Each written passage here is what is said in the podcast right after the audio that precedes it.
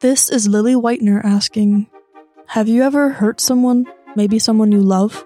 I think all siblings can relate to the feeling of taking it too far. I sat down with my brother and my mom to share our memories of a day that has haunted me since I was 10. I'm now 20. My brothers, Owen and Liam, were 8 and 6, respectively. By the way, they mentioned Syttende Mai right at the start. That is a festival in our hometown celebrating Norwegian Independence Day.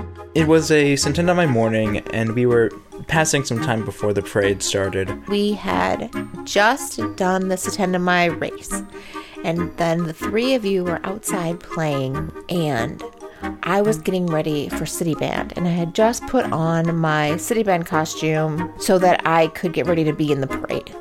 And we had made up some sort of game uh, with some squash ball rackets that we had found. And I had done my turn, and I was standing off by the driveway on a little concrete patio when I hear from behind me Lily screams, Catch! I turn around and I see the paddle flying at my face. And I don't really feel anything. But then everyone around me starts kind of screaming. And then I feel my head and it's bloody. And now I'm screaming. You're screaming um, at the top of your lungs that Owen is essentially dead.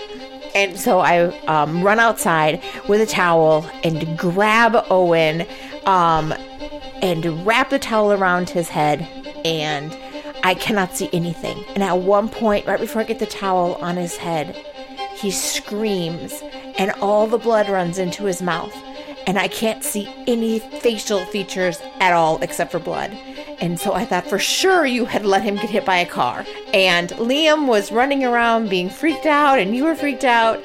And we I grabbed his head and I, and I we threw him in the car. And Shauna's driving us, and I'm in the back seat holding Owen's head as tight as I could to just to keep it in the towel. And at one point, I get curious enough to know what's going on under that towel. And eventually, about halfway there, my mom finally like uh, looks under the uh, towel, expecting to see me with no teeth. And all I see is a tiny, tiny cut on his forehead. That definitely needs stitches, but he wasn't injured in any other way. Uh, and she's like, "Oh, you're gonna be fine." So we go in, and then they, they give me some stitches, and I, I get just in time to go to the parade. And then it's time for the parade. And so there's traffic everywhere. And I missed playing in band. So they just didn't even know where I had gone. And Owen demanded to go to the parade from the emergency room. He looked like something out of a horror movie. He was a mess. And so I'm standing there with, right as soon as we get to Main Street, I'm standing there with Owen, blood everywhere. My band uniform has blood all over it. And right then, the city band drives by and all waves at me. So it all turned out okay in the end. But what I noticed in their almost identical retellings was their lack of me. In my memory, I distinctly threw that racket out of frustration. Then, yes, I freaked out, but it was more of a ghost face guilt, not frantic. I cried for an hour while my brother was gone. And guilt has marked this last decade every time I looked at my brother's forehead. So I asked, Do you remember being mad at me? I don't. No, I don't. I don't think I was ever particularly mad at you. Even though, yes, you did injure your brother by accident. You and your siblings have never fought.